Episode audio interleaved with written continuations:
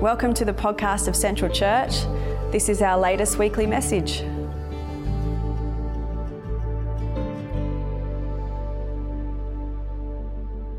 As you can see up there, tonight we're going to be approaching this passage from a perspective of powerlessness, which is something quite, you know, raw and visceral and, and uncomfortable for us. But I think it can also lead to something profound and good and holy as well.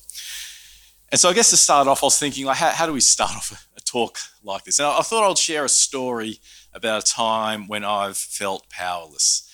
And there's probably been a few instances over my life where I felt powerless. Uh, the one I chose to go ahead with, though, for at least this illustration, is probably one of the more comical ones I've been through. Uh, it's a time I had a kidney stone. Not a lot of fun. and so this was maybe about, oh, maybe about four, four or five years ago, perhaps. And it started one afternoon as just like some mild back pain. Felt like I just kind of needed to stretch, stretch it out a bit, maybe get a bit of a back rub, something like that. Nothing I thought too much about. By the next morning, the pain had come all around my right side to the middle of my abdomen. And it was this dull, pushing pain, like something was trying to push itself out of my guts. It, it was probably about moderate at that point, still manageable. Wasn't sure what it was, but it would come and it would go. So it, it would hurt for about 10 minutes, and then the pain would subside for a little while, and then it would come back again. So I just went through my normal morning routine get up, have breakfast, help the kids get ready for school. I dropped the kids off to school that morning.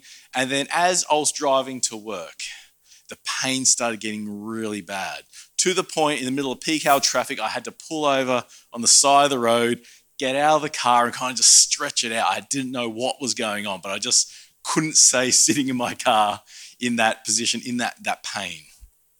Eventually, the pain again subsided, so I jumped back in my car, drove the rest of the way to work. As I entered work, I spoke to one of the admin ladies and I told her what had happened. And she said she had exactly the same experience just a couple of years before. And she had to pull out, pull over on the side of the road and kind of like stretch it out. She wasn't too sure what it was. She thought she was going to have to go to hospital. But in the end, it turned out to be wind pain. And so she told herself she was really glad she didn't go to hospital because that would have been really embarrassing to go there with just a bit of gas.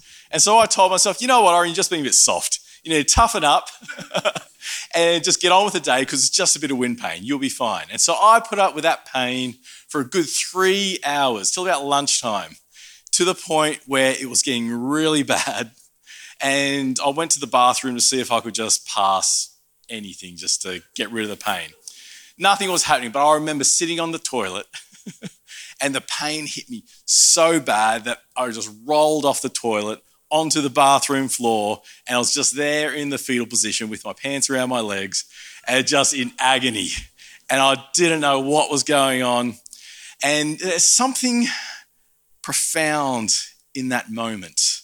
It's like we, we spend so much of our lives appealing to our ego, to our, our sense of pride, you know, the way we present ourselves, the way we dress, the things that we do all of that just melted away in that moment. I didn't care about what anyone thought of me. All I knew was that I needed help and I had no power in myself to do it. And so I called out. Not to God, I called out to my boss because his office was closest to the bathroom. And I had no shame, no pride. I didn't care if he came into the bathroom, saw my bum with my pants around my, my ankles. I didn't care about that whatsoever. And so I'm there going, Steve, Steve, Steve. Steve wasn't there. Steve was out getting a coffee. and so I lay on that bathroom floor for what felt like an eternity. It was probably about five minutes, but it felt like an eternity. And eventually the pain subsided enough for me to get back up, pull my pants up, shuffle up to the uh, back up to the admin area, and ask for one of my colleagues to take me to hospital to find out what the hell was going on. Anyway, got to the hospital. They did an ultrasound. They found out yes, I do have a kidney stone. Now, the thing with kidney stones is if they're four millimeters or bigger, they can be blasted with microwaves and shattered, so they can be passed easier. My kidney stone was 3.8 millimeters, so it was big enough to hurt, like anything, but too small to shatter. and it was the shape of a jagged piece of rice, which was nice and fun. so I just had to put up with it for the next eight or so hours until it naturally passed. And so I remember lying on the hospital bed, and when the pain would hit me the worst, I would actually be throwing up. And so they gave me a bucket to throw up into, which was horrible. And then they, they came along, and the nurses offered me some morphine. And so I went, Yes, give me whatever it takes, just give me some morphine. The, mor- the morphine was a lie. the morphine didn't take away the pain. I remember feeling everything for those full eight hours, every surge of pain that came through. I remember feeling it all. The morphine just made me too dopey, too out of it to complain about it. And so the nurses thought I was fine. I remember lying in a daze on my hospital bed and seeing the nurses station and just seeing them talk and laugh and have their coffees and things like that while I'm in this silent hell on the hospital bed, just crying out inside, but no one could hear me. Yeah, so eventually it finally passed. And I'll never forget that ever in my whole life that feeling of powerlessness where that sense of pride and everything just, just melts away.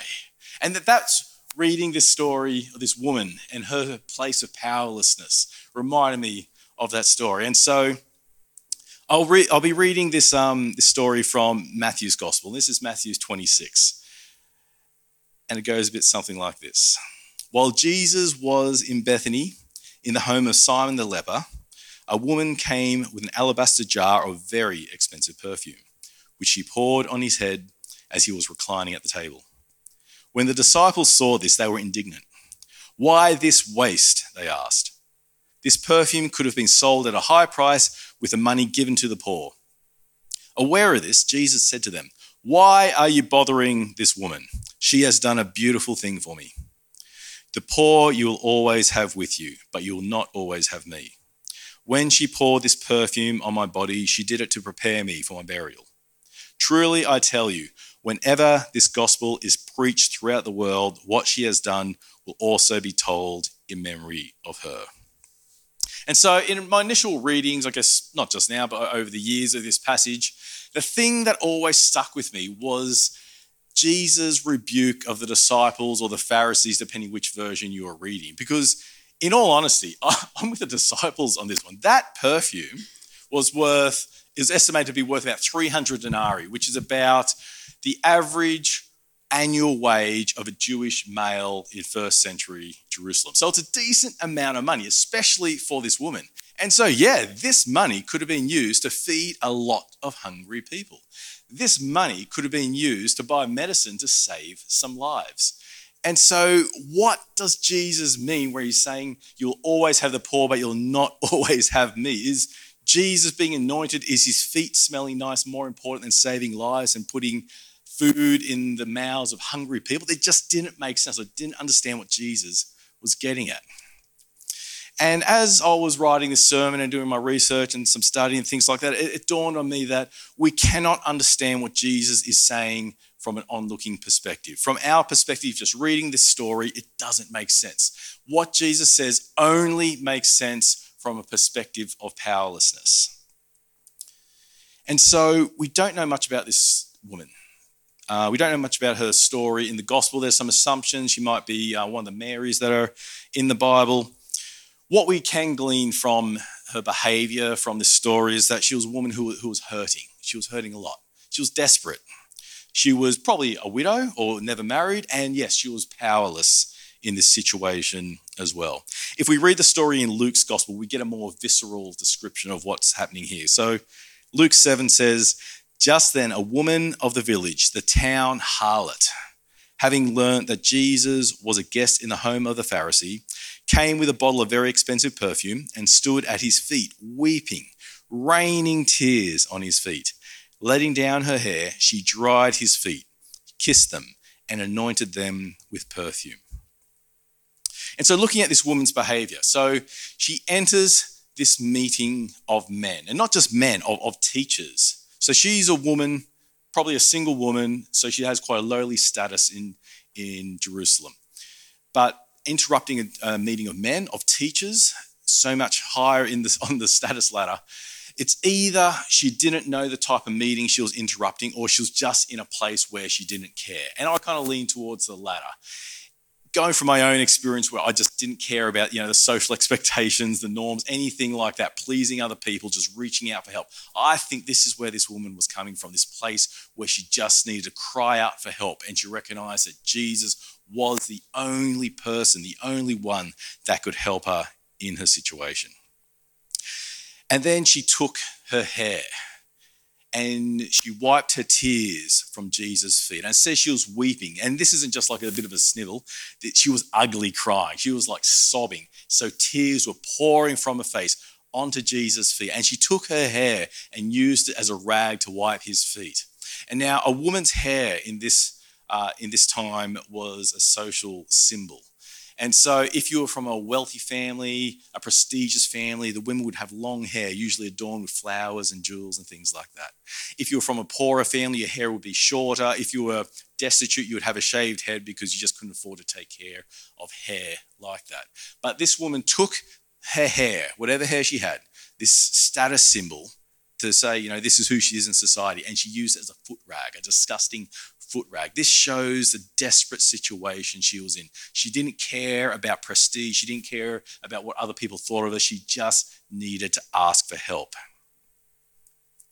This is her proverbial lying on the bathroom floor and yelling out, yelling out to a boss. And so we can look at this situation from probably two different ways from a top down perspective or a bottom up perspective. Now, a top down perspective that is a big picture perspective. So you're up high, you are purveying the land before you. You're looking out, you can see the different players, the different moving parts of the situation. You can look forwards, you can look backwards, and you you have this oversight of what's happening. This is where the disciples and the Pharisees were coming from. They could see the society, they could see the poorness, the, the poverty in the society around them. They, they were looking at the woman using this perfume to anoint Jesus' feet and saying, This is a waste. There are so many other better things this perfume could be used for. Now, a top down perspective isn't bad. We want our leaders to have a top down perspective because they, they're giving us a direction. They're saying this is the next step in our journey. They can see how to navigate the road ahead and all that kind of stuff. So, a top down perspective in some ways is very important. It's a very good thing. But that is not where this woman was coming from. She was coming from a bottom up perspective. And a bottom up perspective is a very, very personal perspective. It's, it's very individualistic. And this woman, all she, she couldn't see the poor, she couldn't see the situation around her. All she could see is the cage that she was trapped in. And the only way out of this cage that she could see was to go to Jesus and fall at his feet. That's all that she could see from this bottom up perspective. And so only by through that point of view can we then start to understand what Jesus means when he says you will always have the poor but you will not always have me. This is looking at it from the woman's point of view. And it makes, starts to make sense because this isn't about finances or the most optimal way to spend a small fortune. This is a story about grief and desperation. It's about this woman who took the last ounce of a strength, the last of a willpower, and laid it all at the feet of Jesus. That perfume, sure, represented some kind of hope, but really it was just a false hope. It was, sure, she could have sold it for the 300 denarii and used that money, maybe ration it out and had food for the next few years, perhaps, if she did it well. But then after that, then what? She'll still be in the same situation. Jesus represented the real hope. This perfume was just the false hope that laid before her, the finite hope. And so in Mark's gospel, if you read it there, it says the woman didn't just open the jar and pour it on Jesus' feet and then put the stopper back on and then go sell the rest. She broke the jar. She smashed the alabaster jar and poured it over Jesus' feet. It's like a symbol to say that Jesus, I'm putting everything into you. I am putting all my chips on you, Jesus, and if you don't come through for me, I'm lost, I'm done, I am dead. There's no going back from that moment onwards. It's an act of trust, of faith, of surrender that this woman gave to Jesus. And you know what? Jesus met her in that place, in that raw, personal place, when she was at her lowest, crying out for help. That's where Jesus met her. This is not a story about the charity for the masses. This is a story about the redemption for just the one, just that individual. Now, we don't know what happened to this woman after this story. We don't really get too much about, more about her. We don't know if her life was blessed. Maybe it was, maybe it wasn't. We, we don't know. All we know is that, like Jesus says, she was immortalized in, the, in all four Gospels. Like we said before, this story was told across all four Gospels. One of just 11 stories that appears in all the Gospels as well. And so, taking what we know from this woman now, just applying this now to, to church in our lives and how this looks as us as individuals, as Christians, and also us collectively as a church as well. Richard Rohr, he talks about the 12 step pro, um, program. He does, he's done a lot with uh, AA, Alcoholics Anonymous, and NA, Narcotics Anonymous. And he talks about how the program starts with powerlessness. In one of his writings, he says, The genius of the 12 step programs is that they situate powerlessness and surrender right where they belong at the beginning. They teach how sin or addiction are overcome not through willpower or by control, but much more by recognizing that we are powerless to overcome them. He then goes on to talk about uh, and speak about things like how it's futile for us to try to just fix ourselves within our own strength, meaning that we just don't wake up and decide we're going to improve this part of ourselves just because. Rather, the process is usually through pain and error that we recognize the holes in our own character and we are prompted, we are spurred on to make some changes. So, for example, we don't wake up one morning and say, I'm going to be charitable. Rather, we remember the times when we weren't charitable and we mourn over them and we weep over them and we feel the pain of not being enough. And through that pain, it transforms us and we become more charitable because of it. And in those moments, when we are weeping over the gaps we recognize in ourselves, it doesn't feel like power. It feels like the opposite of power. It feels like absolute powerlessness because we know we haven't met the mark. And it's a place we don't want to go, but it's the place of transformation at the same time. I've been a chaplain for a bit over two years now. And at the start of each year, we have to write a report about what are our goals, are where we're going, what we want to do with this year ahead of us in the, the schools that we're, we're in. And that, that prompts, prompted me to do some reflection at the beginning of the year. And I was just thinking, like, how did I get to this point to be a chaplain? It was never really on my, you know, 10 year plan, this is where I want to be. I kind of just naturally gravitated towards and kind of almost, it's almost like I found myself in this job. And so thinking about the steps that led me to where I am, and why I, you know, I'm in high schools and dealing with uh, troubled youth and and their families. Like, oh, what what led me here? And I and I've always kind of done a little bit with youth through throughout the church. Sometimes more than, than others. And sure, there were lots of good times. There's lots of really fun times helping lead youth groups and things like that. But I think the pivotal moments for me, the the moments that really put me on the path to where I am now, were the areas like Richard Rohr was talking about, where I feel like I, I didn't make it, where I wasn't good at handling uh, a situation when it came to young people. And so, so some of the things I remember that, that have really stuck with me is one of the first times I ever worked with youth was I was probably about 16 or 17 years old, and there was an Anglican church. And on Friday night, they would run a drop in centre. And so I was kind of like a junior leader at this drop in centre. And I remember one night, this kid, he was about seven years old. Um, I remember dark hair, freckles. I remember his face like it's like I saw him yesterday. Can't remember his name though, but I remember his face. And he came up to me and he was sobbing. He was bawling his eyes out. And he's saying some of the other boys were picking on him. Now, being in the position I am now, I know there's a few different things I could do. I could obviously console him. I could go and approach the boys and try to reconcile this issue, or at very least, I could have found a more senior leader and said, Hey, this kid's having some trouble. Do you reckon you can handle it? I didn't do any of that. I just went, That sounds rough, and I walked away.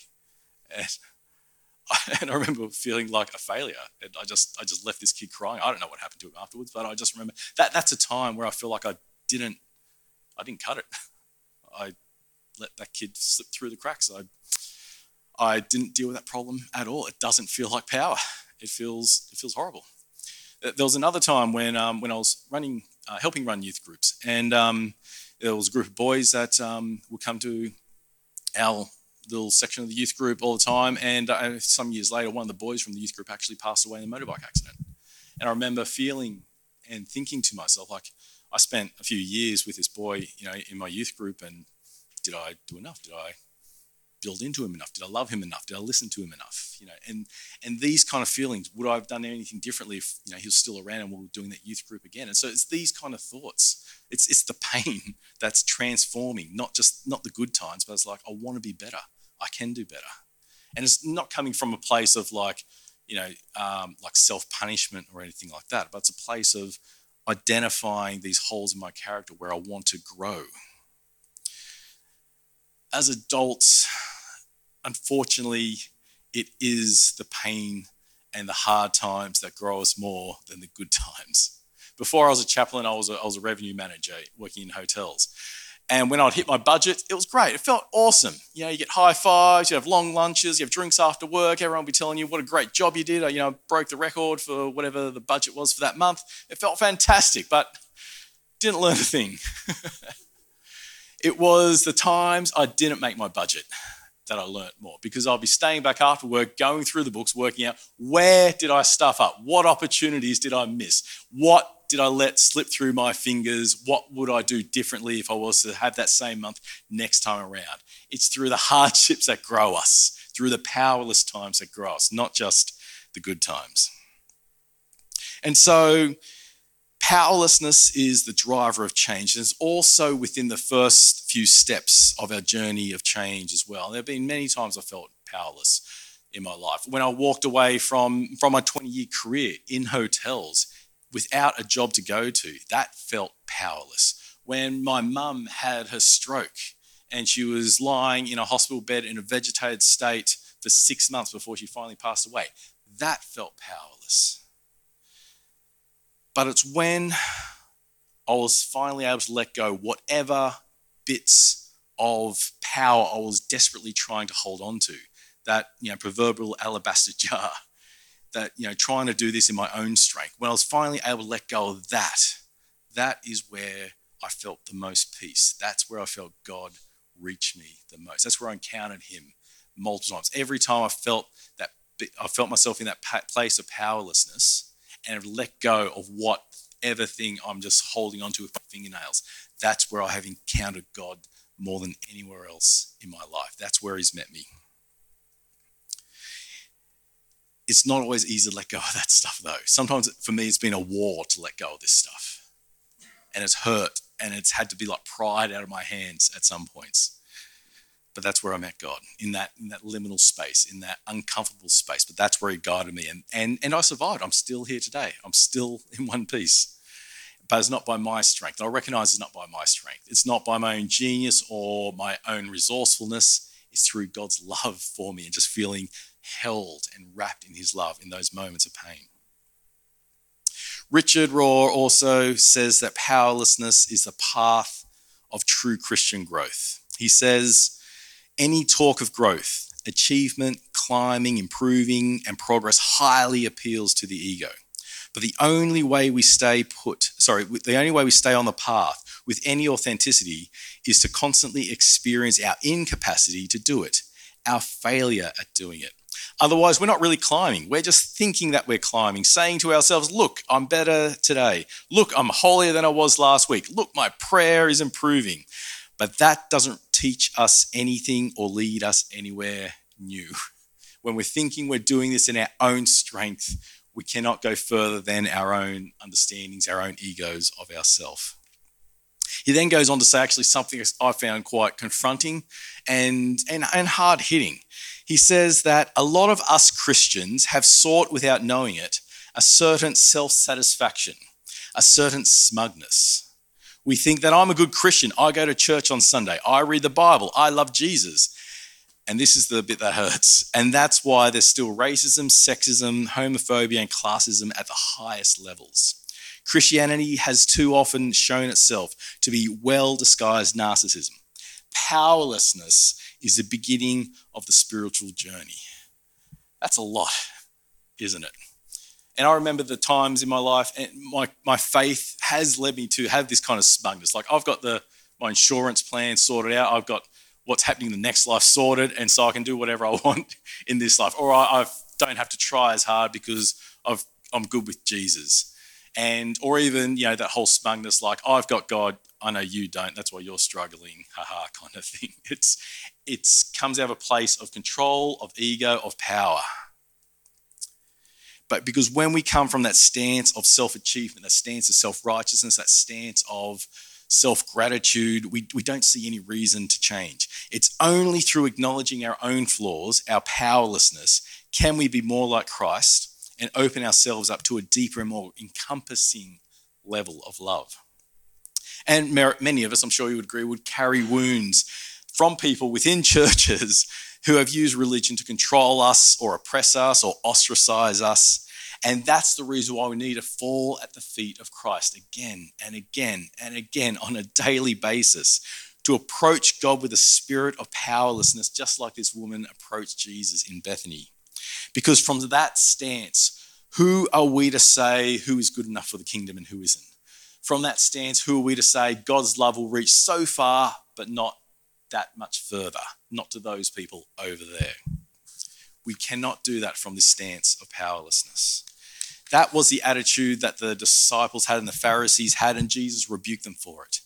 Yeah, and this, this is something I found interesting. Yet, despite how close the disciples were to Jesus personally, they spent a lot of time with him, and despite how much training the Pharisees had, years and years of training to be in their position, the only person in the room that could see the coming death of Christ and acted accordingly was this woman who anointed Jesus.